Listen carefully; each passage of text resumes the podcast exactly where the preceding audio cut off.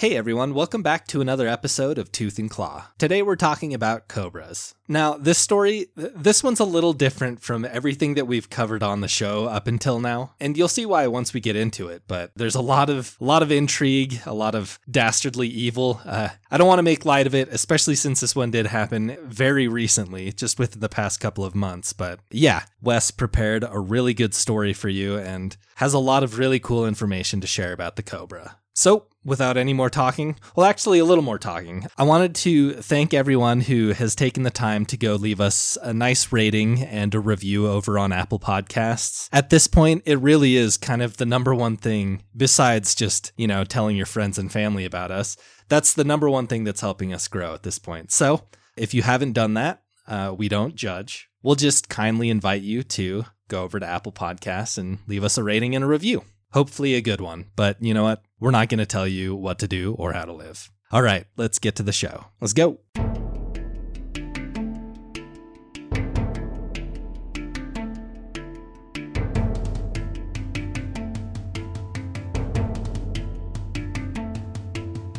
Welcome, everyone, to the Tooth and Claw podcast. We're a podcast that talks about animal attacks. And Nice. we we like to tell people the fun, you know, the stories behind these attacks because they are interesting.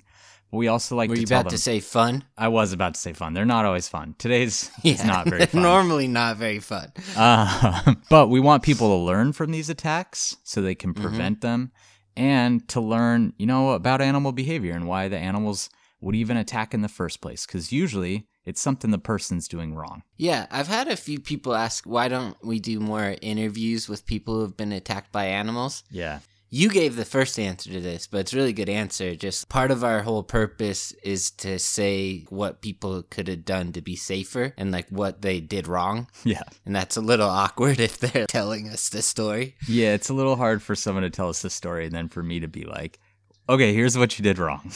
yeah. Yeah. I don't know. It just it just brings a, a level of complication to it that we're frankly just don't want to we don't want to bring in and we're a little too lazy.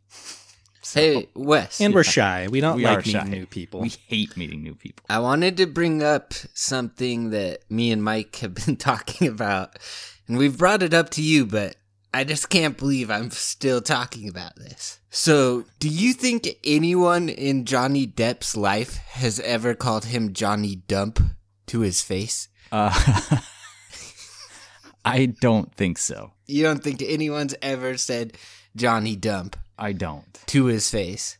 Because like- Mike says he's been asking a lot of people ever since like I told him I don't think so and Uh-huh. everyone always answers yes someone's called him that I- but like the more I think about it I I don't think Mike's the only one that I've ever used dump as like a Mike like uses a- dump a hundred times Right. more than any other person Yeah, so I just don't think anyone's ever called him Johnny Dump. I really don't.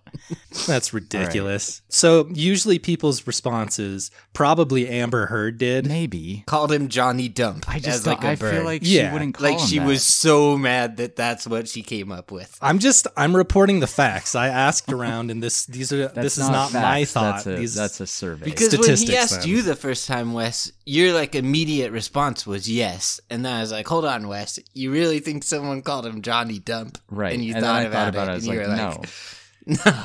I don't think I'd ever heard someone call anyone dump until I met you, Mike. You remember the Simpsons episode when Marge and Homer are talking about what they want to name Yes. Bart, and they go through all the potential names, and Homer's like, "No, we can't name him this. They'll Right. all the other kids will make fun of him." There's no way Johnny Depp made it all the way through elementary school, and some bully didn't call him Johnny Dump. Maybe. I, I think someone's probably called him like Johnny Derp before. That makes more Really? sense to me. Yeah. uh, hey, I It want is four letters and starts with. They both start with D They do. and end with P. Yeah, it's kind of like a slant rhyme. I'm gonna Yeah. give it like a 50-50 Why don't we'll do a poll on Instagram and ask our listeners what they think? If anyone knows Johnny Depp, yeah, just please ask, him. he oh, I know he someone narrated him. one of your videos, Wes. You should have a contact. The guys that did the Dior video know him really well, so I could ask them. Yeah. Hey, I got a question for you guys too, and it's a question Jeff recently asked me, and it fits in well with our subject today. Do you guys think anyone from House Slytherin was ever good? Because like in the books and the movies, it's always like, oh, you know, Slytherin like is all misunderstood and stuff, but there's good Slytherins, and there truly The isn't. hat. What's the hat's name? the Sorting Hat. The sorting hat's always like, oh, lots of great wizards came from Slytherin. And there's not. It's like who? Voldemort. It's like literally every single named character in the Harry Potter books by the end was a literal Yeah. Death Eater. all of them. Like as soon as Voldemort come back came back, they were like all on his side immediately. And even Snape, who was like supposed to be a hero, is pretty much a dick. He like was just obsessed with Harry Potter's mom, and that's the only reason he wasn't a Death Eater. Don't get me started on Snape. this whole revisionist history on Snape is baffling to I me. just this was Jeff's point, and it's true. They just all are evil. There isn't a good one in the entire and like she just Like, never makes no a convincing argument. And Dumbledore doesn't help when like he steals the cup from them at the end of every Well, book. Yeah, it's like We're just like a million points for Gryffindor for Well, uh, like- friendship and courage. These guys are obviously the bad guys, so we can't let them win the house cup. So here's ten more extra points for friendship. It's honestly the stupidest thing in those books and movies. And there's a lot of stupid things in those books and movies, and that's the stupidest one. I and like I'm a fan. I like both the books and the movies a lot, but that's a dumb, dumb thing. You know how like it's super popular to do the quiz, like what house are you? Yeah. When people say like, "Oh, I'm House Slytherin," it's like, okay, so you're just a dick. Yeah, exactly. when they're like proud of it. It's like, oh, so you're just evil. You're just a So bad you're just really mean to everyone, and you're All a right. bully. Yeah. Yeah, um, what house are you guys? Slytherin. I think I it usually tells me I'm a Gryffindor or a Hufflepuff. I think I got Ravenclaw Yeah, last that's what I time. have said for you. I Jeff's definitely a Hufflepuff Uh. without a doubt.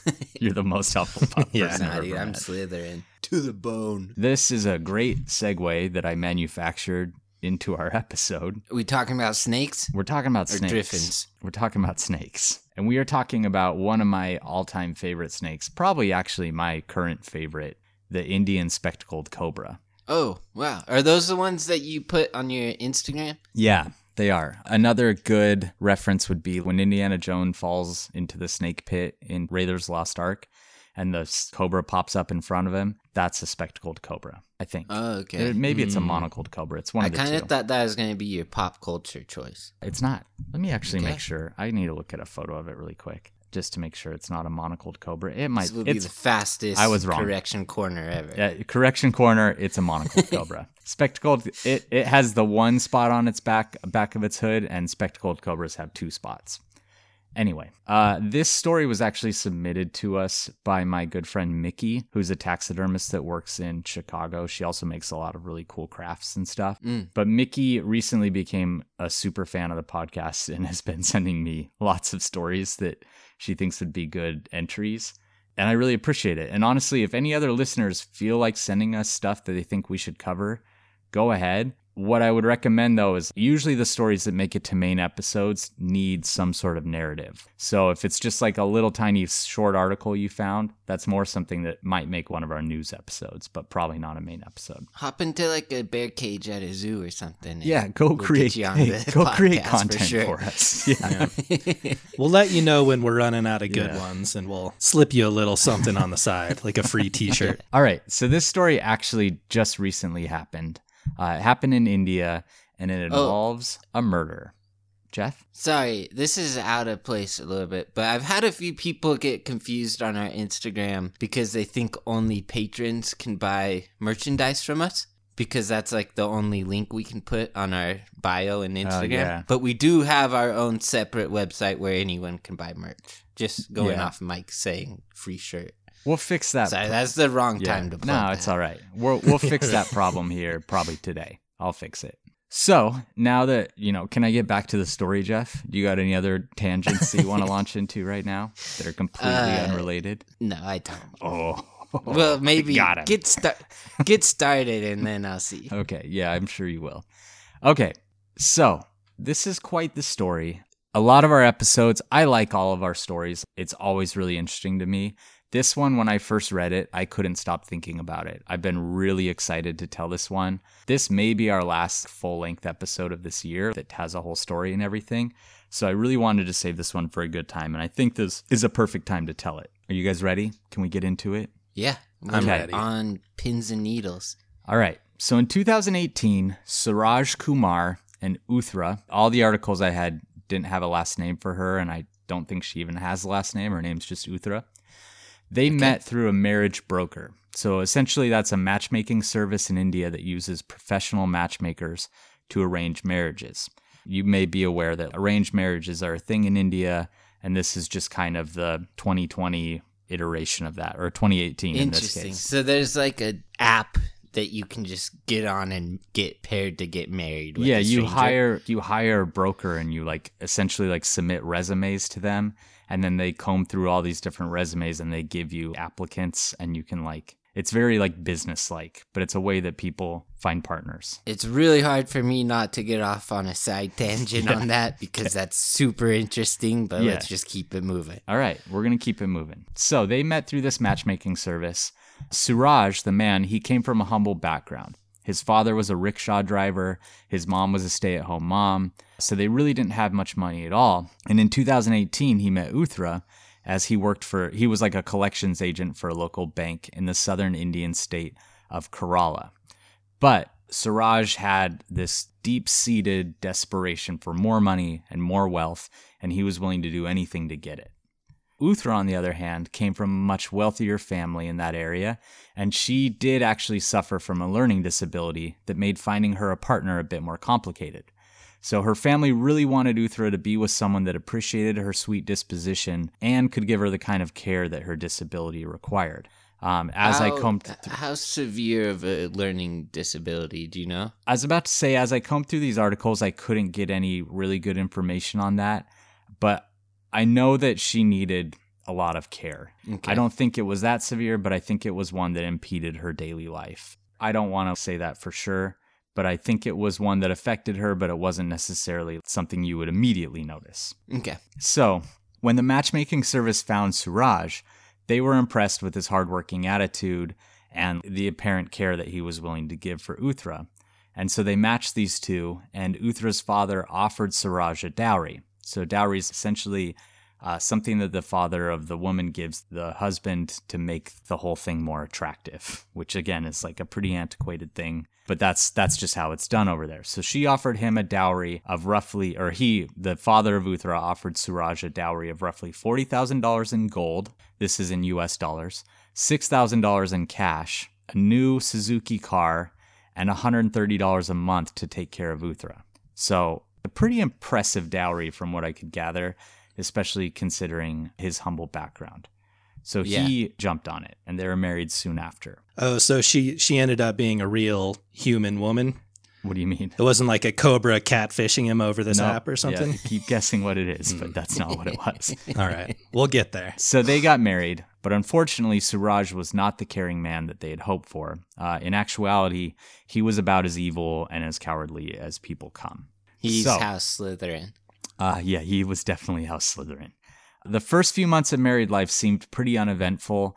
Her family described it as just being somewhat normal. Within a year, they had a son, but it wasn't long before Suraj's parents actually wanted more. So his parents demanded that Uthra's parents pay for some of their household appliances, pay for a car for them, furniture, renovation work, and admission fees for an MBA course for his sister. So, like, Oh, his jeez. parents now are making a bunch of demands Wow. as well. And Uthra's parents, from everything I read, they seem like they're really good people. And they actually decided to meet the demands. And Uthra asked them to meet the demands. And her brother Vishu said that she was someone who never saw bad in anyone. And her learning disability meant that she didn't have the means to see that she was being used. So he was definitely Mhm. taking advantage of the fact that his wife just wanted to like make him happy and had this learning disability and was unable to see that he was using her for her wealth. Well, you can already kind of tell it's like whatever they end up giving him isn't going to be enough. Like Right. he's always going to want. He's always going to want more. Exactly. So even after having all of his demands met, Suraj soon grew tired of taking care of his wife and he started allegedly spending time with other women. So, in my hmm. mind, like a decent person in that situation is simply going to realize that they're in over their head. They maybe aren't able to take care of this person who has these learning disabilities and get divorced. Like, just, you know, get out of that relationship. Is that culturally a lot more looked down upon there? So, I don't know if if culturally it's like that big of a deal for them to get divorced, but what would happen is if he got divorced, he would have no claim over this wealth anymore. He'd have to return Yeah. his dowry he didn't want that. and he would pretty much go back to his level of living before his his income class and he didn't want to do that. So, he knew that he wanted out of this relationship. He didn't want to take care of Uthra anymore, but he didn't want to divorce her. So he started to scheme. He knew that he didn't want to be separated from all his wealth. I don't like where this So- is going. Yep, he decided he'd murder his wife. But Jeez. oh um, man. he, if he was even accused of murder, there's a good chance that he would lose all this stuff still. So he needed to make it look like yeah. an accident. I don't think her parents would keep paying. It's weird. I looked into it though, and it's like they pretty much had to have some sort of. They needed to prove that he was a murderer for them to get all that stuff back. If he didn't divorce her and if she died, they like the needed it- gold and yeah, car just and like all the that. suspicion that he murdered someone wouldn't be enough. So he needed to make it look like an accident. So Suraj was obsessed with snakes. He's spending hours watching videos of snake handlers and rescuers in India. So a quick little background on that. As Indian cities are growing and their communities are spreading, they're building into really great snake habitat. And as we talked about in some of their other snake episodes, the city atmosphere isn't necessarily bad for snakes. You're making lots of good habitat for rodents, for small reptiles, and those are the things that snakes eat. And then you also have lots of little hidey holes and pipes and all sorts of things for snakes to hide in. So cities actually are pretty attractive to snakes. And in India, they're having a really big influx of venomous snakes coming into towns and cities. So I have a friend, Shoyeb, who uh, works in India as a snake rescuer. He's in Bangalore and he goes out every single day. He gets called out to people's homes when they have cobras or Russell's viper or whatever other snakes in their house, and he'll catch them, safely remove them, and then release them into a actual natural habitat area. But this is like a big industry in India. This happens every single day. Didn't you say when you're in India, he came over and just like threw two cobras on the ground and Yeah. were like, Wes, look at these. So I we had met through Instagram and I told him I really wanted to see a cobra and he brought one over and showed it to me and let me capture it pretty much. Uh, and it was cool. one of the coolest days of my life. And we actually did it a couple times. And it was all done like the snake wasn't overly stressed or anything, but it was a really neat experience. I'll definitely share a photo of that. But one of the more, a couple of the more memorable nights of my life were dealing with these snakes. Anyway, I had a really cool experience with one of these snake rescuers. They're really cool people. They do some amazing work. But Suraj was obsessed with watching these videos of snake rescues. So on February 26, 2020, he contacted a local snake rescuer. He asked if he could purchase a Russell's Viper that the rescuer had recently caught. He bought the snake for about $130, and his knowledge of snakes made him confident that he had just bought one of the most dangerous snakes in India. So I know we said we are going to talk about spectacled cobras, but we are going to talk quickly about Russell's Vipers too. uh, yeah. So- Let's Get into it. India See has the big four, hood. which are the four snakes that are responsible for the most deaths in India are Russell's viper, Indian cobra, saw-scaled viper, and common krait. Those are the big four That's the Mount Rushmore of venomous snakes in, in India. India. Yep. And Russell's vipers and Indian cobras are the two that are responsible for by far the most.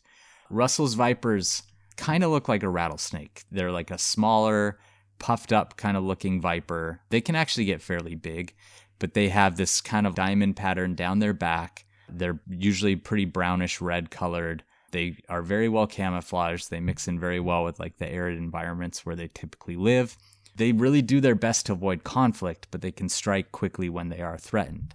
That's something I wanted to touch upon really quick with snakes is I think a lot of people out there have this image of snakes hunting people and they don't. Aside from maybe anacondas and um, uh, reticulated pythons, we aren't prey for snakes. Like they can't eat us, especially a, a snake as small as like a Russell's viper or a cobra.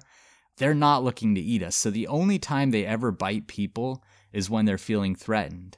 they don't want to bite us. It's wasting venom, which we've talked about in other episodes. Venom production is very energetically costly for snakes. It takes a lot to produce that venom. They don't want to waste it. So they're wasting venom. And when they bite something a lot bigger than them, there's still a really good chance that animal's going to kill them. And they inherently know that. They know that they're going to be aggravating something much bigger than them. So they it's absolutely the last thing they want to do. So they do all sorts of things to let us know first. Like cobras will pull their hood out, uh, rattlesnakes will rattle, Russell's vipers will hiss and puff up their bodies. They do everything they can to stop from biting us. They don't want to bite us. I just want to make that very clear for everyone out there. It's stupid for them to want to So bite us. a lot of times, like what someone who doesn't know perceives as like aggressive behavior from a snake It's is actually behavior. them warning you, like, just give me some space, bro. It's a threat display and it's defensive behavior, not aggressive behavior. Yeah. Exactly. So, an interesting thing about Russell's vipers, though, is that a lot of venomous snakes will deliver what we call dry bites, where they bite and they don't really inject any venom, again, hmm. because venom production is very costly for them. Russell's vipers rarely do that. They almost always inject venom, and their venom is very toxic. They're responsible probably for more deaths in India than any other snake, and their venom has some really crazy effects and can have long lasting, devastating effects on the people that don't die. So, I wrote down some of the stuff that can happen when you're bitten by a Russell's viper, and it's pretty nuts. Oh, here we go. A lot of the stuff you'll see. Buckle up, Jeff. A lot of the stuff you'll see is pretty common for viper bites. So that's stuff like intense pain that can last for weeks, bleeding, swelling, blistering, bleeding from your gums and urine, facial swelling, vomiting, diarrhea, Mike, hey. neurotoxicity, so you can have some neural problems, and then people that die from Russell Viper bites typically die from kidney failure. Now, the weird hmm. thing about 25% of survivors show symptoms of hypopituitarism. I probably said that oh, wrong. Oh, yeah, Another word for it is Sheehan syndrome, and it's essentially reverse puberty. So they lose their sex What? drive, they lose their fertility, they lose their body hair, especially their pubic hair. Men will lose their facial hair and What? muscles. Women lose their curves, and the condition causes them to lose weight. And some doctors even report loss of mental faculties as their condition progresses. So essentially, they go through reverse Like a reverse Benjamin puberty. Button bite. and that's a permanent thing? It's a permanent thing. Whoa. So that can happen in like 20 to 30% of the people. Does your voice of get people. high again? Uh, I don't know, probably. But it's like that's I'm sure there's like a spectrum within that condition. Like some of these people are probably just losing some of their pubic hair and then some of these people are going no through all those things That was a possibility. that it's reversible. I know, it's crazy. Puberty just seems like such a permanent stage of life, yeah, you know? I know. And you're Yeah. going to get there one day, Jeff, I promise.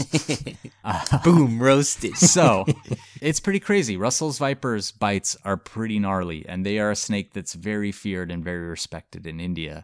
And so this is a snake that Suraj has bought, and it's a snake that he's going to try and use to kill his wife. So, if your intent is to be just an evil person, did he make a pretty good choice of snake? He made a great choice. Yeah. Okay. It's when I talk to my friend Shoyeb who does the snake rescues, he takes an extra level of caution whenever it's a Russell's Viper because they strike a lot faster and they're just a scarier snake to work with. So, on February 27, 2020, he carefully places the snake on the stairs in his house and then yells for Uthra to retrieve his phone from the first floor of their home. So, his whole plan is for her to come running down the stairs, step on this snake, and get bitten. But Uthra spots the serpent and screams for help. This forces Suraj to kind of play the hero, and he catches the viper. But rather than release the snake, he pretends to throw it outside. He keeps it in a plastic bag, and a few nights later, he decides to try again. So on March 2nd, 2020, he gives his wife Uthra a bowl of sweet Indian rice pudding, but only after mixing some sedatives into the dessert. Uthra falls asleep, and Suraj places the Russell Viper onto his sleeping wife. But as we talked about already, snakes aren't just naturally going to bite things. They don't want to bite things because those big things can kill them. So it doesn't bite her. And it refuses to bite him. And he finally antagonizes it to this really high level and forces it to bite her. So then when it finally bites her, he throws the snake outside to get rid of the evidence. And she wakes up screaming in excruciating pain. As we mentioned, like Russell Viper bites are really painful. And the crazy thing about them is that that pain can last for weeks with their bites. With like rattlesnakes and stuff, you're usually out of the woods after a few days. With these guys, the pain will last and last and last and last. Anyway, he throws the snake outside to get rid of the evidence. Uthra wakes up screaming in excruciating pain, and then after like a long delay, he finally agrees to take her to the hospital. So at the hospital, he claims that she had been bitten outside while she was washing clothes the night before.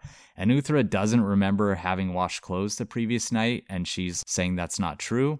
But then her disability made it possible for him to convince both her and the doctors that the snake bite was a terrible mistake. So, her doctors are hopeful that she's going to survive the bite. Like any other snake bite, if you get treatment quick enough, your survival rate's really high. It's very unlikely you're going to die if you get anti venom. They're hopeful that she's going to survive, and the very next day, while she's still in the hospital suffering in agony, he starts researching spectacled cobras. So, Alright, so he's on to step two already. Yep, he's ready to move on. I also researched guy's spectacled evil. cobras. Yeah. And as I mentioned, Guy's an, guy's an Yeah. idiot. I think. well, I mean, if you are going to try and like make it look like an accident in India, this is a convincing way to do it. But I feel I like guess they don't mm. suspect him, right? They, I feel like he's already- by a snake. kind of shot his shot, though, you know? Right. it's interesting to me that like he has no remorse yet either. He almost just killed his wife and like she's recovering. You would think the human side of him would have kicked in a little bit right now whereas like the next day he's already looking Yeah. at that same option again, you know. We haven't we haven't done many stories yet where the people are bad people. yeah. Like I feel like almost all of our people in our stories have been good people. This dude's bad. When I read about him, I was just like, this is an evil, evil person. He'd be uh, Voldemort's right hand man. Oh, yeah, he's a Death Eater for sure. So, I know a bit about spectacled cobras. They are very common in India. They're also found in Pakistan, Bangladesh, Sri Lanka, Bhutan, and Nepal. They're typically found in dense or open forests, plains, agricultural lands, so like rice paddies, uh, wheat crops, rocky terrain, wetlands. They can be found in heavily populated urban areas such as cities, villages, city outskirts, uh, and they're often found in the vicinity of water. They can grow to be up to seven feet long, but average length is between three and five feet. They have very large, impressive hoods. So all the cobras will have different size hoods. Spectacled cobras have really big ones, like they go way out. They're really impressive. Oh, I like that. Yeah, they typically will only raise their hood when they're doing some sort of threat display. They have two connected circle markings on the back of their hood, which gives them their name, spectacled cobra. They can be gray, tan, reddish brown, or even black. The first one I saw in India was out in the wild, and it was really black looking. It was really cool. There's a great fear of cobras in India, but they're also culturally a very important and very respected animal. It has its own place in Hindu mythology as a powerful deity. So the Hindu god Shiva is often depicted with a cobra called uh, Vasuki. I might be saying that wrong, I'm sorry. Coiled around his neck, symbolizes his mastery over the world illusion. So cobras are very popular in Hindu mythology and theology. When you're in India, you see cobra ornaments and statues and stuff everywhere. Okay. They mostly eat small mammals and reptiles and amphibians. That's a big part of why cities can be attractive spots for them. As I mentioned, they're part of the big four in India common krait, saw scaled viper, spectacled cobra, Russell's viper. We're going to talk a bit about their venom now. They mostly have neurotoxic venom. It's also cardiotoxic, which means it affects their heart.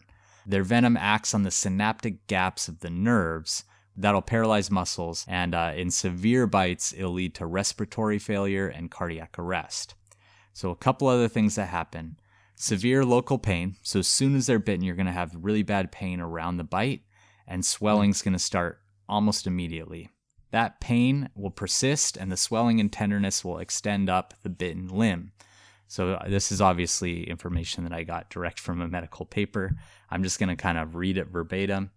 Darking of the necrotic area of the skin and blistering are apparent by about the third day. So, after three days, you're going to have necrosis, which means your skin's starting to die, you're getting blisters, and then you're going to have a characteristic putrid smell typical of necrotic cobra bites in Africa and Asia. Early systemic symptoms include headache, nausea, vomiting, dizziness, and a feeling of lassitude, drowsiness, or intoxication. So that's a really unique thing about these cobra bites is that one of the first things people feel is super drowsy. So it says many subjects describe their drowsiness as if they had imbibed large quantities of some potent intoxicant, so as if they're like really drunk. Neurotoxic symptoms begin with ptosis, which is the patient puckers their brow, contracting the frontalis muscle, attempting to raise the eyelids, or tilts the head back so as to see beneath the drooping upper lids. They start salivating, they can't clear their salivation or their secretions, their jaw starts sagging, and they can't open their mouth, and that progresses to respiratory paralysis. So that's like your lungs seizing up, and that's how you die is from respiration failure. So not as fun as the Sydney funnel web spider bite. Well, it's funny you should say that.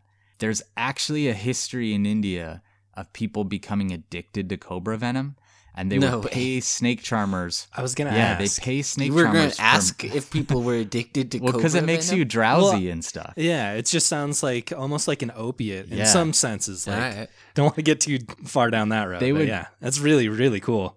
Cool's again the wrong word, but I know what to get Mike for Christmas. Some cobra venom bites.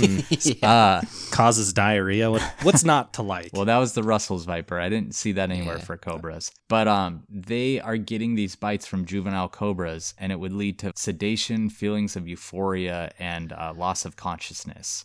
But apparently, Okay. this isn't really a practice anymore. That's kind of been done away with. But there is a history of that being done, which is pretty intense. Like paying a snake charmer for a bite. He's researching this, and he kind of knows that that's what happens if you get bit by a spectacled cobra. I don't right? think so. I think his level of research is just like these guys kill people all the time. Because I was gonna say, like, it sounded like the people survive at least three days with a spectacled Yeah. cobra. I think there's a lot of misinformation in India, and people just see them as being much more dangerous than they actually are. And Mm. like with treatment, it's like a 20 to 30% mortality rate without treatment. So even without Okay. treatment, a lot of people survive. With treatment, it's hardly anyone dies. Like, you want to get it as soon as you can, treatment, but it's not like you have to get it within an hour. Yeah, you want it within an hour. Oh, okay. Yeah, stuff really starts to set in after that. That respiratory failure for cases of severe envenomation, so when people get a lot of venom, that can happen in like three to four hours. So you really Okay. want that that anti venom quick. And I mentioned untreated cases mortality rates generally around twenty to thirty percent. And in comparison, our biggest and baddest snakes, so like Western Diamondbacks and Eastern Diamondbacks, that's typically around 10%. So these guys are much more deadly than any snake we have in the US, aside from maybe coral snakes, but coral snakes hardly ever bite people. Okay. So, roughly 45,000 people die each year from snake bites in India, making it the country that has by far the most snake bite deaths annually. Between 2000 and 2019, it's estimated that 1.2 million people died from snake bites in India. It's a lot of people. yeah Wow, Yeah. that's incredible. in just the last 20 years. A quick note I think Holy spectacled cobras are top three most beautiful animals I've ever seen up close. I just think they're unreal, beautiful, and cool. You think Okay. they're in your top three most beautiful? I think so. I don't know. Really? When you get like that those, eliminates a lot. What, Mike? when you see those pictures that really get up close to like a snake's head, especially cobras, I was looking at it preparing for this episode. They're super pretty when you get really close. They to are. them, in a weird just way. like the way they're like pebbled scales are and like the design on their back and just the way they move and their hood and everything. I just I really fell in love with spectacled cobras. I really did. Mm. Why don't you Yeah, marry why him? Talk to your therapist. Why don't you All right. should go get addicted to snake venom? I'm addicted to snakes, but not snake venom. So back to our story. Snakes, the gateway drug. Uthra spent 52 days in the Pushpagari. Sorry, I'm I'm murdering that one. Pushpagari. Anyway, she spent 52 days in a hospital in Kerala, which is the state they lived in, recovering from the viper bite. When she was finally released to her parents' care on April 22nd, 2020, she's unable to walk. So just like let's think about that really quick. She's in the hospital for 52 days from this Jeez. Russell's viper bite. She's had to have skin grafts, she's had to have all sorts of crazy surgeries, and she's unable to walk now. And it's really done a number on her. This Russell's Viper bite was really bad and she just barely survived. But she was re- released into their care. And uh, on May 6th, just like a couple weeks later after she's gone back from the hospital, she's still recovering in bed. Her legs are bandaged from skin grafts, and Suraj decides he's going to strike again. So he contacts her parents' house? Yeah, he contacts the same snake rescuer once again and offers this time to purchase an Indian cobra or a spectacled cobra for a little more than $100. The snake once again was sold to him, and using a plastic container, he smuggles it into her parents' house. His wife is still in great pain, and that night he gives her some juice that was once again laced with sedatives. When she falls asleep, he throws this large venomous snake into the room and on top of her sleeping body. The cobra he had purchased was about six feet long. That's a pretty decent sized Indian cobra. No, sorry, it's about five feet long. So once again, though, he's foiled by this relative calm demeanor of the snake that he thought would viciously lash out at anyone and anything, and the snake just slithers off of her and goes into the corner. So he tries again a second time. He like catches the snake. He has a pole or the hook or whatever to catch it, and he again like tosses it onto her, and again it just slithers off into the corner. So he's getting pretty frustrated. And this time he catches the snake with the hook and he grabs it from behind the head and he presses its fangs into her. Like when you see them milk snakes where they push them into the cup, that's what he does into her arm. He like pushes it into her and forces it to bite her twice. And by this point, like what a jerk. This snake is super aggravated, so it's gonna bite whatever he pushes it into. And it bites her twice. Yeah. Real jerk, huh, Mike? Yeah, he is. He's a big jerk. So he lets the snake go. It slithers into a shelf in the room and it stays there all night. Suraj then gets to cleaning up the evidence. He washes the juice glass that had the sedatives in it. He destroys the stick that he used to handle the snake, and then he deletes a bunch of incriminating calls and messages on his phone. He must have spent the night in the room because when her mother comes in to see Uthra the next morning, she told the police he was there as her daughter lay on the bed, her mouth open and her left hand dangling on one side. She asked Suraj, Why didn't you check whether she was awake? To which he allegedly replied, I didn't want to disturb her sleep. So she's dead. This time it, it did work. Suraj succeeded in killing his wife. He's an awful person. So, the autopsy report found two pairs of puncture wounds close together on her left forearm, and chemical analysis showed Uthra had cobra venom and sedative drugs in her system. They immediately found that she had sedatives. Now, I do think he probably could have explained that away by the fact that she was recovering from her other snake bite and they could have been giving her sedatives to help her sleep or whatever, but they are there and it is evidence. Yeah. Okay. So on May 8th, the day after Uthra's death, Suresh, that's his last name, the snake handler who sold Suraj the cobra, read about her death in the local newspaper, and he tried to call Suraj, and Suraj didn't answer. And the next day, Suraj finally returned his call and told him he can't tell anyone that he'd sold him the snakes. So Suresh, the snake handler, asked Suraj like why he'd oh, done this. Like he he put the pieces together and he's like, "Why'd you do this?" And Suraj responded that he couldn't live with his wife anymore. And he said that if Suresh remained silent, they could pass her death off as a serpent curse, and they could both avoid being implicated in the murder. So, in this part of India, a serpent curse is a superstitious belief that cobras have the power to curse families who don't worship them. So, he pretty much oh, blackmails oh, wow. this dude. Like says, "Hey, if you aren't quiet, you know, we're both going to be implicated in this." The guy could get in trouble for selling oh, for venomous sure. snakes to people. These rescuers aren't allowed to like sell snakes that they catch. And so, like, yeah. this guy made a big mistake selling this dude the snakes. I think he just thought he was interested in snakes, but you still can't sell venomous snakes to people. Like, it's a big no no. It's a good rule. Like, my friend Shoyab, who does this, he takes it very seriously. There's no way he would ever do that. So, when I was reading this, I was like, this guy was really breaking a ton of rules. Okay, so Suraj starts to try and take control of this shared wealth and property that he has with his wife. Right after she dies, he's like asking where the gold is and where everything is that they have. And her family, like that raises a few red flags. And they start not very subtle. No, they're thinking that he's involved. And so they ask the cops to launch an investigation, which they do. So on May 24th, the police finally arrest Suraj. They conduct an 11 week investigation of his call records, internet history. They examined a dead cobra that was exhumed from his back garden. They found a stash of sedatives in his car and evidence that he had bought not just the cobra, but also the Russell's Viper. So this guy was a moron. Yeah, I mean, he left a lot of evidence around. And they issued charges Truly that ran stupid. more than 1,000 pages. So at trial, more than 90 people, including herpetologists, which are scientists that study snakes and other reptiles, and doctors testified. So there's like a ton of people that testified. And I read through a lot of these court transcripts and stuff, and they had like ironclad evidence. So, for example, the bite marks on her arm were much wider than those from a typical cobra bite, like almost twice as wide. And that suggests that the fangs have been forced down and that the cobra had pressure on the back of its head to bite. That makes sense. The time of day raised a lot of suspicion. Cobras are almost always just active during the day. At night, they're typically very sedentary and they're just searching for a place to hide. So the fact that a cobra would be in her bed and bite her at night is almost impossible. They actually, investigators demonstrated this argument by setting up an experiment and they had like a mannequin on a bed at night and they kept throwing a cobra on top of it. And every single time they did it, the snake would just slither away.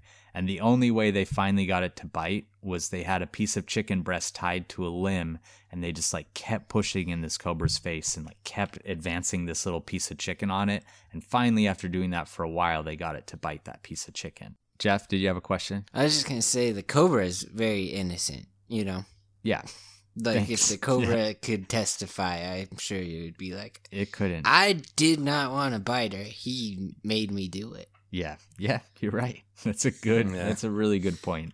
Vishu, her brother, is the one that actually ended up killing the cobra. Uh, okay, so other suspicious things included the fact that there was no obvious entry point into the room.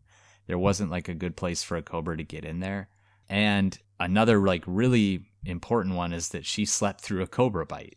They're extremely painful and just the bite itself, it's like having two hypodermic needles, you know, punched into you and they're bigger than that. So you feel it. It's something that would wake you up if you weren't heavily sedated, which she was. So Yeah. they also called Vava Suresh, who was the snake catcher that Suraj had watched online in a lot of these videos. And he told the court that during his 30 year career, he had been bitten 16 times by Russell's vipers and 340 times by cobras, Oh my resulting in excruciating and severe pain. Only three of the viper bites and 10 of the cobra bites were critical, though, he said. Which this dude's a bad snake catcher if he's been bitten this many times. Like, I didn't look at his videos. Ten billion snakes. I'm sure he has, but so have so has my friend Shoya, and so has some of the other snake rescuers that I follow. Yeah. And they're very, very, very careful not to get bit, and they never are bitten. I think this guy, from the impression I get, he's like kind of turned into a bit of a celebrity, and he's like posing with the snakes and stuff. And I think that's led to him getting bit a lot more. I kind of want to watch his videos. Like Yeah, this is I'll what send that dude name. was doing in his free time. Yeah, I, I'm sure they're crazy. But he said that he he's had to amputate his left middle finger after a cobra bite. After another bite, he can no longer fully rotate his right wrist. He said that a snake that bites for self protection would not strike twice because they they're really cautious about using their venom. And he was sure that Uthra would have been woken up had she been bitten if she wasn't sedated. So his testimony was like a pretty important testimony for this case. Also, after she was pronounced dead, as I mentioned, her brother Vishu found the cobra killed it, and he marked where he had killed it. So they exhumed it, and on a postmortem examination showed that its abdomen was completely empty, which was also very significant because typically snakes take seven days to digest their food, and they feed almost daily. So for it to have a completely empty stomach means that it hadn't eaten in at least seven days, which means that it had been kept in confinement. So they knew that this snake had been kept. Probably, I think, like one of the most damning pieces of evidence was the snake catcher that he had threatened decided to testify. And he Well, told yeah. them that he had sold them both of those snakes. There Um, we go. yeah, exactly. He like got it up. Uh, he was pardoned, and so he was able to to do that testimony without Oh, worrying about himself. Yeah, which honestly, it was definitely the lesser crime. Like he shouldn't be doing that. They should definitely get rid of his license for catching snakes. But as far as criminal charges, the fact that he was willing to testify against this true murderer and like terrible person makes me think that they probably made the right decision parting him. Yeah. Hopefully he cleared his conscience a bit too by coming Yeah. clean and Totally. Otherwise, it would be so hard to live with that for the rest of your life. yeah. That he killed a developmentally disabled person with the snakes that you gave him. Like that's pretty Yeah. rough. They also called some experts that testified that Russell's viper's bite was also unnatural.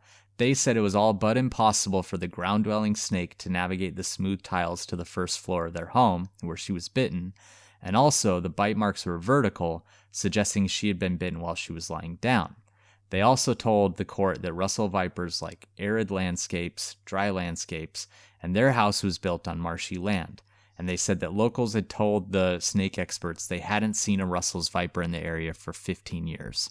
So, Really? like, all of this evidence really added up. Suraj still pleaded not guilty. The meme, the new meme of Roman, where he's like scrunched in his chair after sending his dad an accidental picture. Dick pic. Yeah, I'm picturing that. What's the guy's name? Suraj. Suraj. That's how I picture him in his chair at court, Court. right now. yeah. But he still pleaded not guilty. That's incredible. He pleaded not man. guilty, but he was found guilty on four offenses, including attempted murder and murder, and he was given two life sentences. Good. Her family, Uthra's family, said Suraj was stoic and showed no signs of remorse at the sentencing. Their focus is now to raise Uthra's two year old son and teach him what a happy and caring person his mother was. This is a tragic This is one. why I don't think gun laws matter. Like, if you get All rid right, of guns, people are just going to use venomous go. snakes to kill people, anyways, you know? Yeah, and we've learned it works really well. Yeah. Just kidding. None of us actually believe I'm that. not, yeah, Yeah. none of us are, it's not a real political stance. I'm just making a joke. You know what I thought of is in Jeff's execution episode that we did for Patreon, where people used animals to execute people. They need to bring back the snake pit execution for this guy. They need to throw Suraj Oh, in yeah. a pit of venomous snakes because that's Little how this Hammurabi's guy. justice. Yeah, he deserves to go that way. Like he needs to know how it feels to get bitten by venomous snakes. Because everyone that I've talked to that's been bitten says that it's like the worst pain that you can imagine. It's just like your skin is on fire. And that's what he deserves. Like maybe I'm being harsh, but he's a bad dude and he deserves to be thrown into a pit of snakes. Anyway, All right. yeah. There we have Okay, it. yes. Noted. All right. I think we should bring that back to like, I could see Texas bringing that back or something. Yeah. Pit of snakes execution. You think maybe he had uh, thought he had some like legal protection? Like, uh, remember that movie Double Jeopardy, Yeah. Yeah. Where I'm really curious. because he already going. tried once with one Oh. snake, but nothing bad happened. He's gonna try Yeah, it again. maybe. They can't get There him. wasn't that any, movie like, was Same thing twice. You can't be charged for the same crime twice. Genius. To be fair, he wasn't ever charged for the Russells. I mean, Uh, these yeah. snake these were like back to back. He is awful. He didn't even let her recover from the first bite before trying a second snake. But he is an idiot. Like, how would you not think? Like, she's literally in her recovery bed from one snake bite, and then he's like, "Let's try another one." And Like, it of like course they're gonna came back to him. It was Yeah. so fast to figure out, like, okay, he did it. Yeah, Well, I'm glad they got him. I am too. I hope, you know, he rots in prison, and I hope they decide to throw him in a pit of snakes. All right. Uh, so we're going to skip our ouchies because this person just died, and it's definitely not respectful. So, And for like if- the Jeff and Mike, what would we do? Let's just say like we would get divorced yeah, before that ever fine. happened. Fair enough. Yeah. All right. So we're going to go into our categories. We're going to start with our pop culture cobras. Wait, Wait, do you guys have any questions about the story or cobras before we do that? Uh, yeah. So how how different is like cobra venom What do you mean? from like each species of cobra? like how different is it between the like, different are species? some more venomous than Yes. others? Some of them and have how- more toxic venom. How high does the spectacle rank? Like in the more venomous or kind of average or less? I would say probably pretty average. Okay. Let's do the quiz real quick because I'm curious how many types of cobra there are, and I want to see how many you know. Oh, we're doing that quiz. Yeah, oh, the yeah, bet. the bet. Okay. I don't know a ton. I'm just gonna say. Oh, I Don't- guess I don't shouldn't say that. Say Okay. anything. Uh, do you want to pick the number or do you want me to, Mike? Uh, you go for it. Okay, I'm going to say he can name eight types of cobra in 23 seconds. Or I guess I'll say seven and a half. Seven and a half in. I'm gonna say under. Okay. That's not a lot of time. Under? Okay. So, ready, go. Okay, king cobra, spectacled cobra, monocled cobra, Egyptian cobra, spitting cobra, cape cobra, snouted cobra, um, forest cobra, Philippine cobra. Time. You got nine. I got nine. Mm-hmm. Wow, that's Yeah. more than I would have thought. Actually, You said stuff like forest cobra, which I'm kind of like, eh, it sounds like it exists, but the snouted cobra is the Water only one. cobra, land cobra, Yeah, was snouted jungle cobra- cobra. was snouted cobra the one from your, big ol' cobra. your episode, your news story, Jeff? Is that what it was called? yeah, it's a snouted cobra. Okay. I'm pretty confident about all those then. Yeah. I'm gonna fact check Okay. those. All right, Mike. I think you owe me Cool. like 25 bucks right now. Yeah, I'm I'm down bad. I don't think I've won a single one of Sorry, these. Sorry, I kind of misled you. You said you didn't know They- any. They came to me as I was thinking. I feel like this is like Larson collusion it's against not me. Larson This collusion. is ridiculous. all right. All right, so go. Let's get into. Let's the get other into our other categories. categories. Uh, we're gonna do our pop culture cobras. So our favorite cobras from pop culture. 'Kay. I actually picked three this time, and I'm gonna Oh, let you guys go first Oh. because you might do some of mine. we might take I picked three, two, and I'm just gonna name them all right at once. I don't care if you guys picked one. So right. mine are three members of Cobra Kai. Okay. so Kreese, he's he's an honorable Yeah. mention. and then Johnny Lawrence is an hon- honorable mention. But my favorite Cobra Kai member was Miguel from the new show. I really liked him. And I just love the symbol of the cobra on Cobra Kai. Yeah. So yeah, those are my Okay. three pop culture cobras. Perfect. Mike. Uh, mine is kind of similar in that it's not an actual snake, but I picked the Cobra Commander from GI Joe. He's sweet. Uh, I actually picked cobras, so this works out perfectly. My favorite is is actually the cobra that Jafar turns into in Aladdin, just because of That's like how fast it moves and how like scary it is. That I really liked that cobra a lot.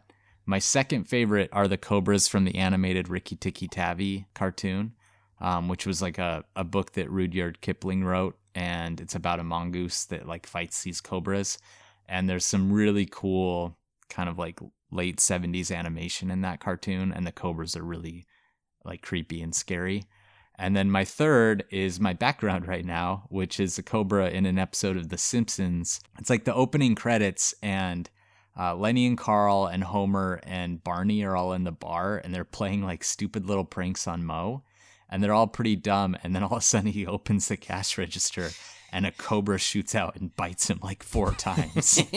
and he's like, "Oh, you got me, the old cobra in the cash register." uh, and then he starts getting like woozy and stuff, and I always loved that scene. So those are my three favorite pop culture cobras. nice. You know that scene in Aladdin when Jafar turns into a big snake? That whole sequence is pretty scary. It is. Um, but the one, the part that made me feel the worst, that that I didn't like the most in that scene, is when Jasmine smooches Jafar Yeah. right in front of Aladdin. I was like, oh Yeah. man, and she's all hot. I was like four, and Oh, she was yeah, super she was my hot. and I favorite was- Me too. Me too, definitely. All right. and it felt like such a betrayal, even though I knew what she was doing. It still hurt, Mm. you know. Yeah, Imagine how Aladdin felt. I'm sure he hated it, Mike. How long do we have to talk about this? We're on your side. this really did a number on you, huh? So you think her kissing him was worse than him turning into a huge snake and trying to kill Aladdin? Right, because at least I knew Jafar's intentions. I've just had trust issues ever since. You know, it's like, what Yeah. was there actually something behind that kiss or what? Yeah. You know, because she, I mean, there's no hesitation. She went, I mean, and he's pretty cool. He just turns into He a is cool. huge Yeah. snake. yeah, I can see why He's he's a a girl would talking like that guy and It's not me. cool. You know that meme that's like you and then like the guy she tells you not to worry about, Yeah. Mm. and he, that guy's like a huge snake. I get it. Yeah. The guy get it. looking over his Yeah. shoulder at yeah, the, the, guy girl, you looking mean? at his shoulder. Yeah. And that'll be Ex- Jasmine. And exactly. she's looking at Jafar. Someone Yeah. make this meme Yeah. for us. You know what we're talking about. All right. Okay. Did you guys do the quiz, like the one right answer, one wrong answer? Or are we Yeah. not doing that? Okay. So we launched this this category a while ago, but essentially the boys prepared a question for me. One of them has a fake fact and one of them has a real fact, and I have to pick out which is fake and which is real. Yep. Okay. I'm ready. You choose who says theirs first. Mike, you go first. Okay. Fact. Or is it? A housefly hums in the key of F. Okay. Jeff? Fact. Or is it? a mako, or sorry, wait. Mako. A mako shark can swim four miles an hour backwards. I'm going to say Mike's is fact, Jeff's is fiction. Yeah, nice Ooh, job. Wes. Thank you. You did it. How did you know? I don't think Mako sharks can swim backwards that fast. I don't think they can swim backwards at all. Yeah, I just made it up. I have Yeah. no idea if okay. I no, but tried it to- made me think. That was a good one. I tried to say Mako first because it would seem like I was reading a fact off of my computer. Oh, that's smart. Oh, that's wow. Yeah. yeah, you're a regular Suraj.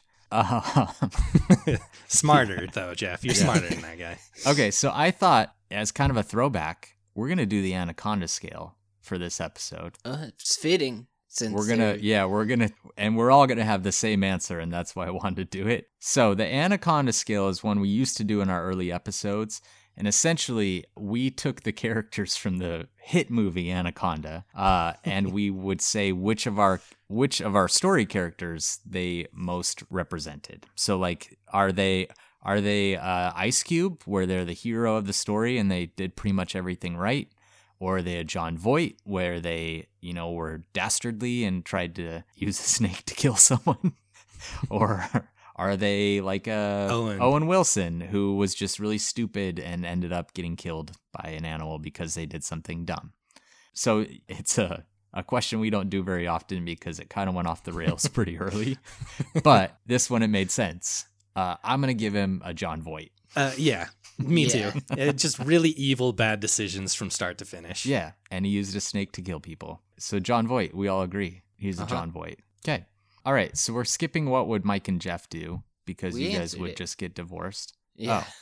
Okay. If I got bit by a snake, what would I do? Yeah, let's say that. Let's say you get bit by a cobra. What are you guys going to do? Uh, clear my browser Go to history, the probably. Hospital. Yeah, Uh, go I to the did give you a lot of the right Yeah, it is the right answer. So we've talked a bit about what you actually should Trip some do if you're if you're bitten by a snake. But really, the, there are a few things you shouldn't do that I want to say first. So first of all, don't try and pick up the snake or like capture it so you can show them what kind of snake it was. If you have the opportunity to snap a quick photo of it, that could help, but don't try and catch it or kill it. Don't apply a tourniquet. Don't try and like cut the wound open to suck out the venom or like cut it for any other reason. Don't try and apply ice. Don't try and give them alcohol as a painkiller. And then some people think that you can like use electric shock or caffeine to help with it too. Oh, wow. Those things don't work. Don't do any of those things. So what the if thing if it bites your hand and you? How long would you have to chop your arm off before the poison gets to like your heart? I don't know. That could work, but I wouldn't do it because there's a very good can go to chance the hospital. they'll and be able to save your arm at the hospital. Yeah. uh, so like the best information I ever heard about snake bites is that the number one the number one thing you want to help you out with a snake bite is your car keys. That's what you need. Your phone and your phone. car keys. You want to call the to hospital stab it with them. and you want to go to the hospital. nope, not to stab it with your car keys. Did it So Killing snakes doesn't cut off your anyways. arm with your keys? uh, yeah, exactly. so, what you should remember is if you do, like, try and remember what the snake looks like. If you have the option to get a photo, get a photo. Keep the person who's been bitten still and calm. You don't want their blood pumping faster than it needs to be.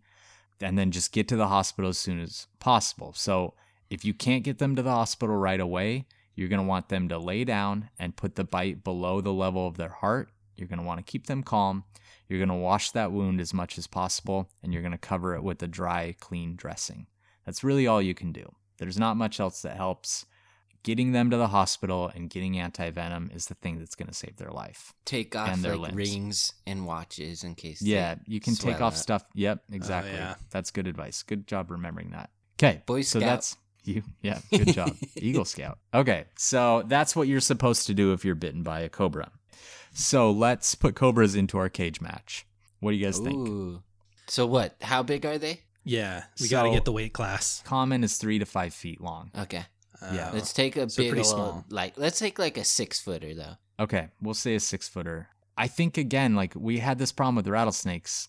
They have the potential to kill a lot of our animals, but then they're also going to be killed by those animals. That's the thing. Like even if they kill an animal, they're gonna lose before they kill it. You know. right. You got to be careful though, because even if you think you killed the snake, sometimes it's not dead. Remember when the guy cut the head off of the snake, and Yeah, ten minutes later it still got him?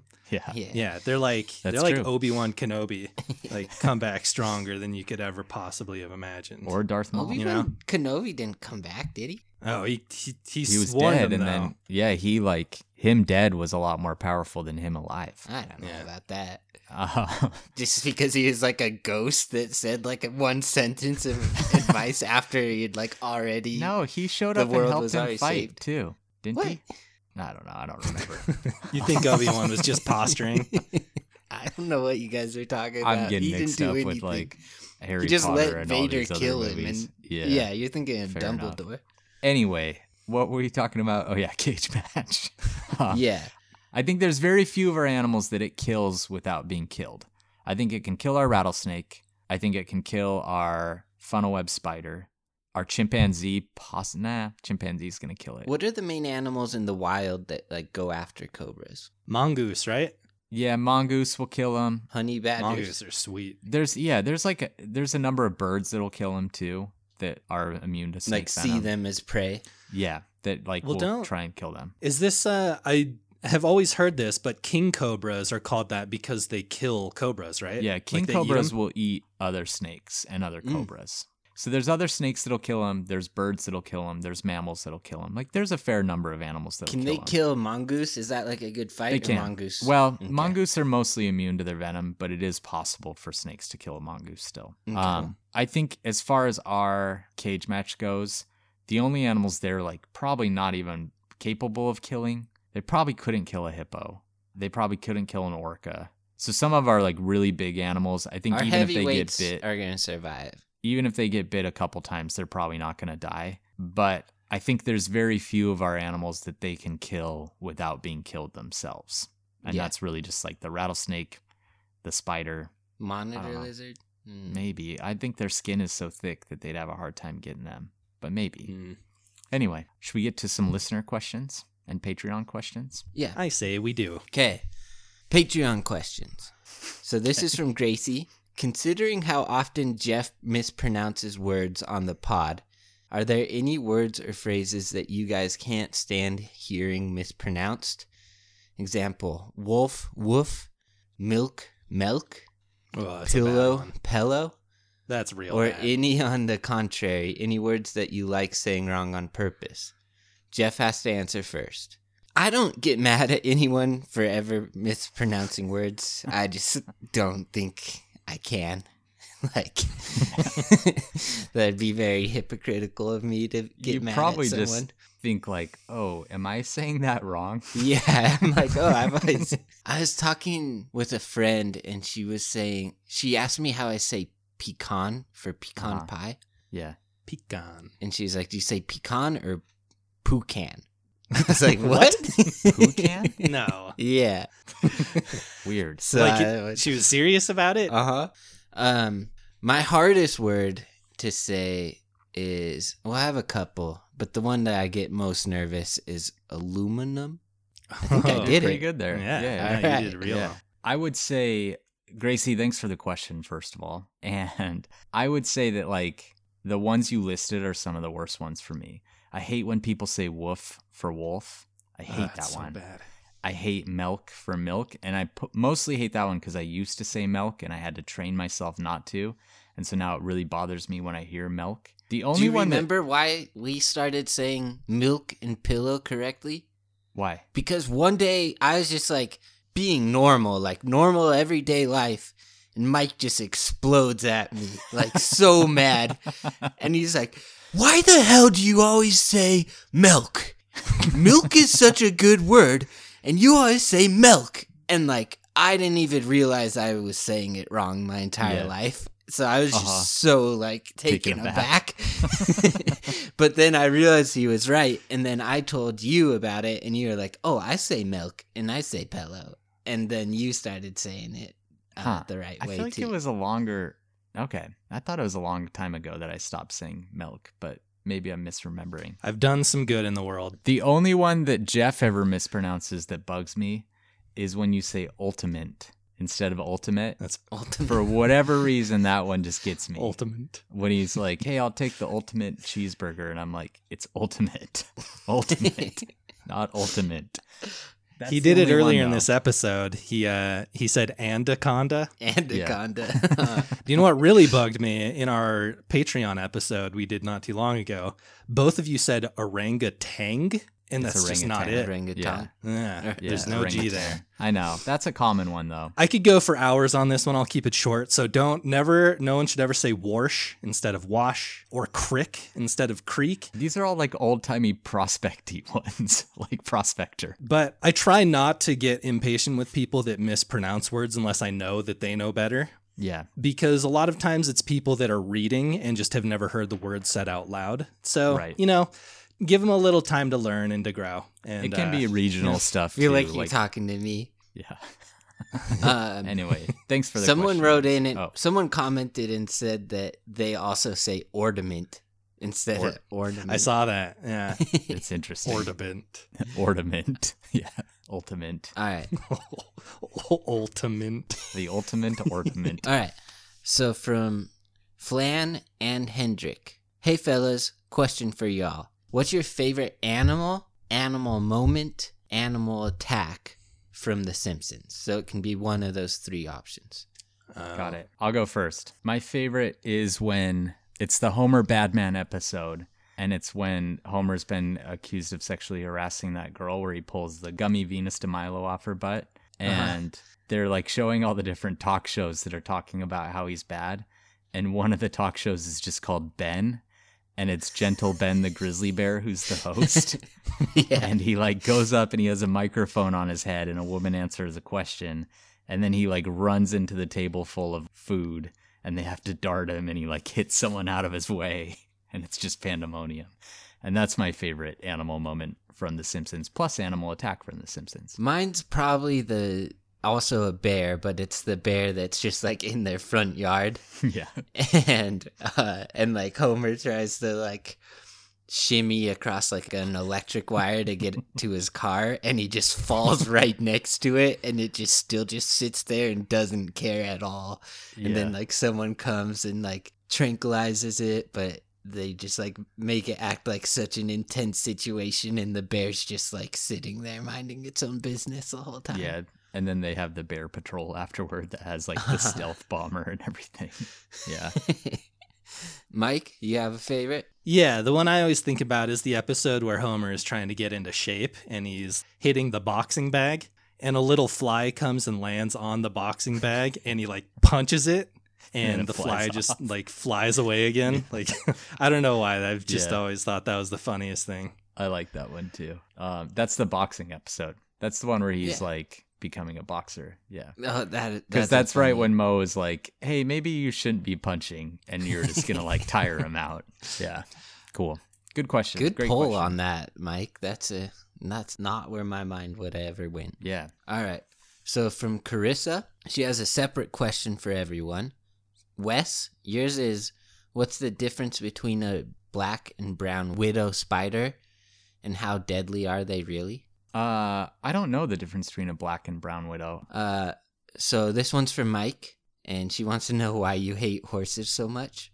Um, yeah, I realize I didn't go over an exhaustive list of why I hate them so much back in our horse episode, but I I just think they're really gross and dumb animals. Is the bottom line. I don't like the way they look. Their weird like gross sinewy legs and muscles and their stupid faces. the fact when you feed them they just like slobber all over your hand. Uh, I just like nothing about them is appealing to me. Riding them sucks. You get all saddle sore and you're all bouncy. just ride a bike. I Just hate everything about horses. Whenever I can give you the green light to talk about horses, I'm going to take that opportunity. And then, Jeff, how do you feel about a Pizookie? Uh, I think Pizookies are so delicious. Yeah. one of my agreed. favorite desserts ever, and I would classify it for sure as one dessert.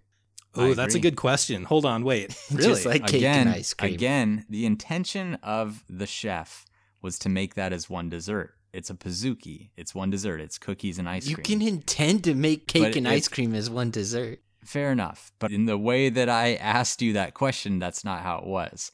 Like, I think the chef is the one that decides. And if it's like, today I'm serving up cake a la mode or whatever, fine. But if it's like, you have a thing of ice cream and a thing of cake, and like you get to pick one of those two, you can't combine them for one dessert. In my question that I asked you. You can't like go to the grocery store. and- Okay. yeah. Well, let's refresh this really quick. My question for Jeff initially was if you could pick one dessert for the rest of your life, what would it be?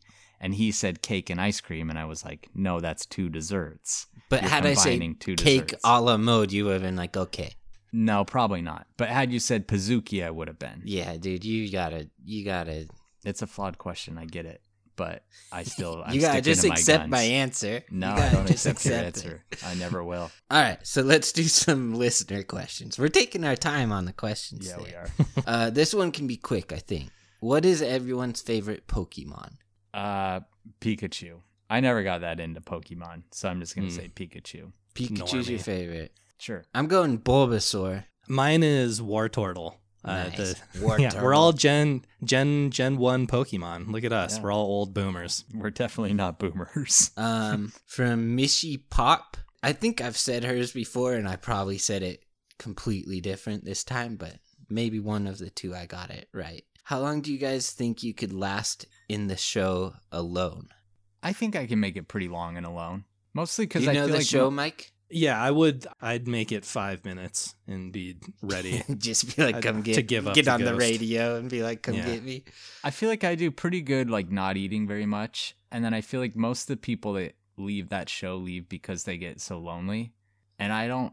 I think I'm pretty good with that. I think I could go Yeah. pretty long. My problem with shows like that is that I know I won't be the winner. So like, why? That's the thing. Like, Why stick you it know, out? someone there is just like, super Yeah, That's the good. mental game. Ready to go for Like years. sometimes the people that win aren't the people you'd expect. It's always Um, like a person who, like, if anyone ever kills like a deer, like they win. right. If someone gets big game, they're gonna win. Yeah. Uh, so from Carly W. In which states in the U.S. does it stay warm enough for bears not to go into hibernation?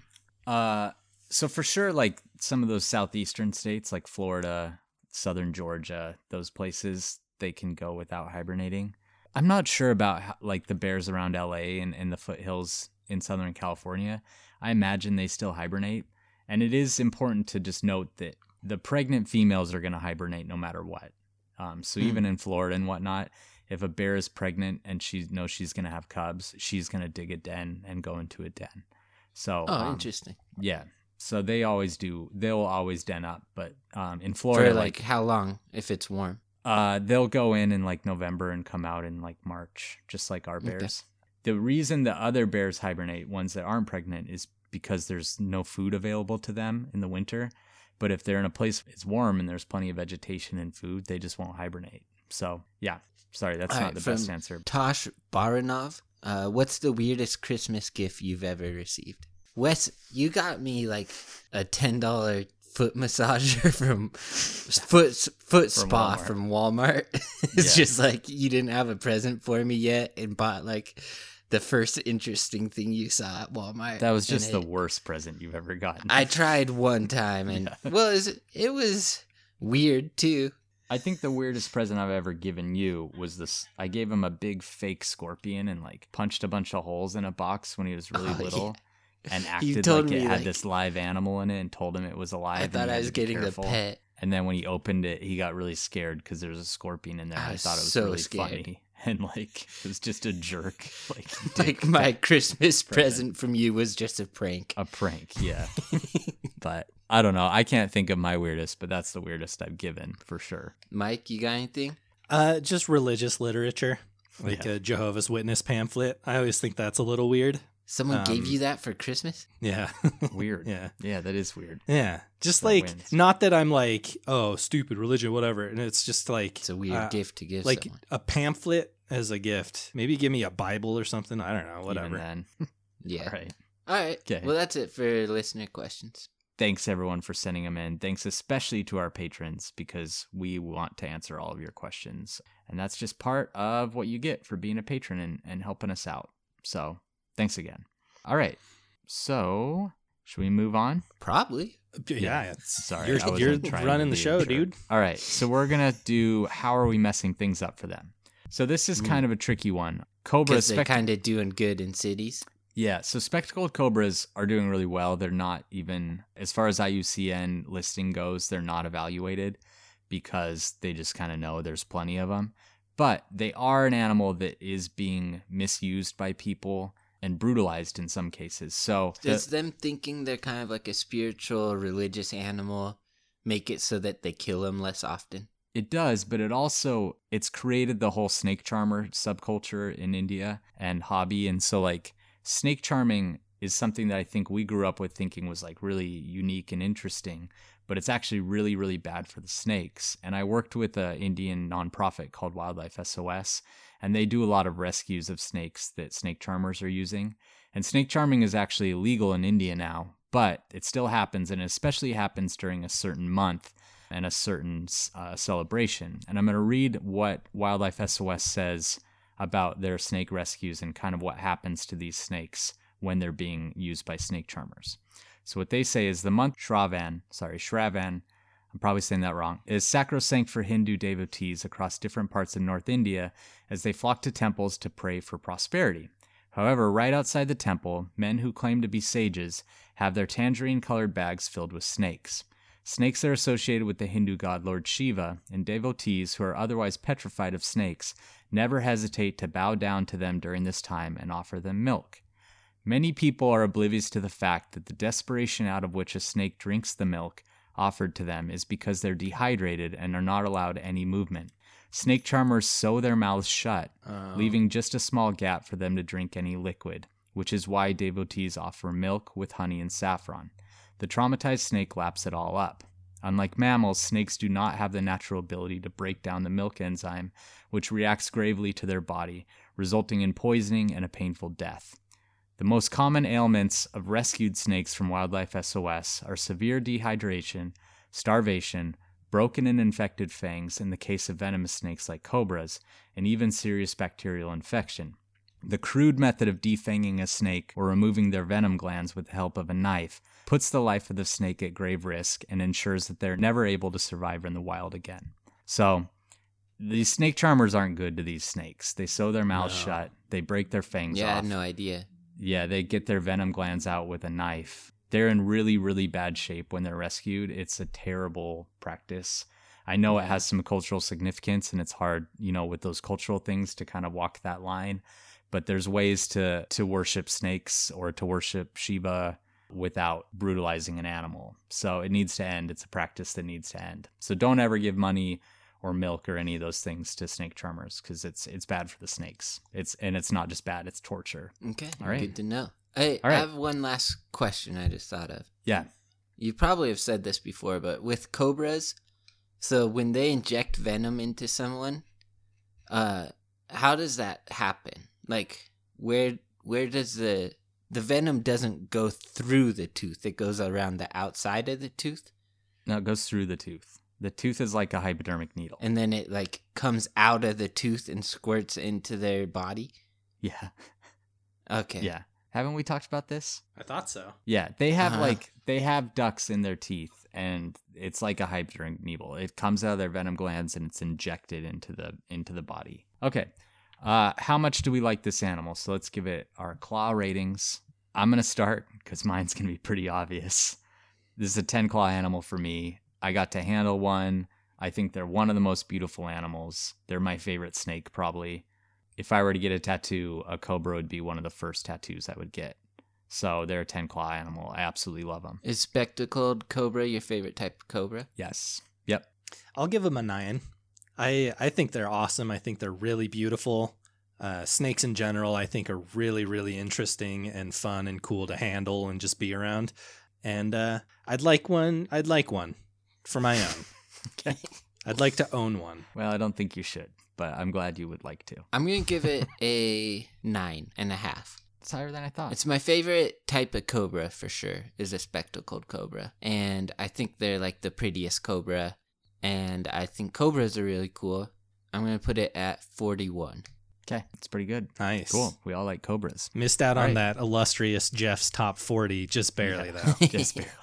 All right. Well, uh, thanks guys for listening to the story. Uh, thanks Mickey again for sending in that story. Uh, it's a really good one. It was really interesting to research. And um, thanks to all you listeners. Thanks everyone out there for listening. Special thanks to our patron members. Uh, we are gonna at some point this holiday season or directly after we're taking a little break from doing main episodes, just like a week or two break. But we are going to be posting Patreon episodes throughout. So if you're going to need your fix, sign up for Patreon. You get access to all of our catalog of bonus episodes uh, if you sign up at the Grizzly or Tiger tier.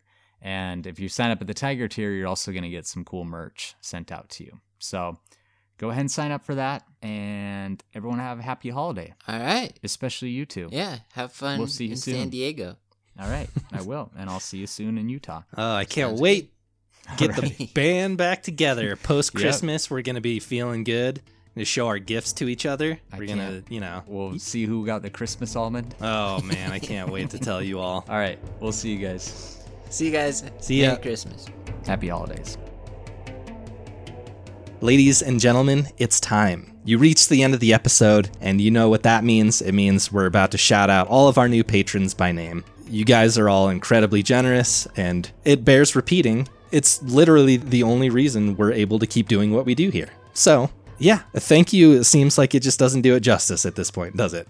So, thank you so much to Jesse, Bethany, Alex, Nigel, Emma, Callie, Keegan, Waylon, Travis, Leanne, Anna, Jody, Jake, Sonia, Camille, Thomas, Amanda, Tracy, Rosie, Jade, Erica, Sophia, Lee, Jeff, Emily, Bill Paxton, loved your work in Twister, uh, Sinead, I think that's probably how that's pronounced. I just know, you know who I'm talking about. Sinead. Sinead. Uh, we also have Adam, Fiona, Josh, Becca, Cassie, Kevin, Jay Faraday, Dana, Seabear, Carissa, Sophie, Bowen, Casey, Holly, Paul, Jack, Nubia, Caitlin, Miranda, Morgan, Lauren, Cronopio, Georgia, Layla, Jonna, M, Kate, Jared, Meredith, Tommy, Maya, Darren, Rebecca,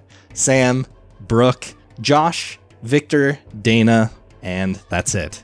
Whoa, incredible. Overwhelming amount of support. And we hope you guys are enjoying uh, what we do over on Patreon. We we do try to take our time and make the bonus content we release over there high quality, or at least entertaining enough to justify uh, the money that you guys are giving us. So we really do appreciate it, and we will catch you over in the DMs on Patreon if you ever want to just talk or you have a question or anything.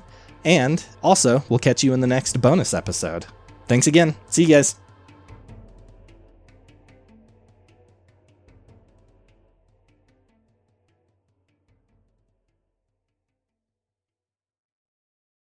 Hey guys, Heather Ashley here, host of the Big Mad True Crime Podcast. If you're looking for a true crime podcast with all of the details and none of the small talk, you have found your people. Each week, we dive deep into a new case and learn everything there is to know from getting to know the victim and the impact their case has had on those around them, to the investigation into what happened to them and who is or might be responsible. And if the bad guy looks like he might drink whiskey by a dumpster or has the social skills of an ogre, we say it because we were all thinking it anyway. As the name suggests, we get big mad over true crime, and I would love to have you join our incredible community of listeners with big hearts and zero time for small talk. Subscribe to Big Mad True Crime anywhere you listen to podcasts and listen to new episodes every single Monday.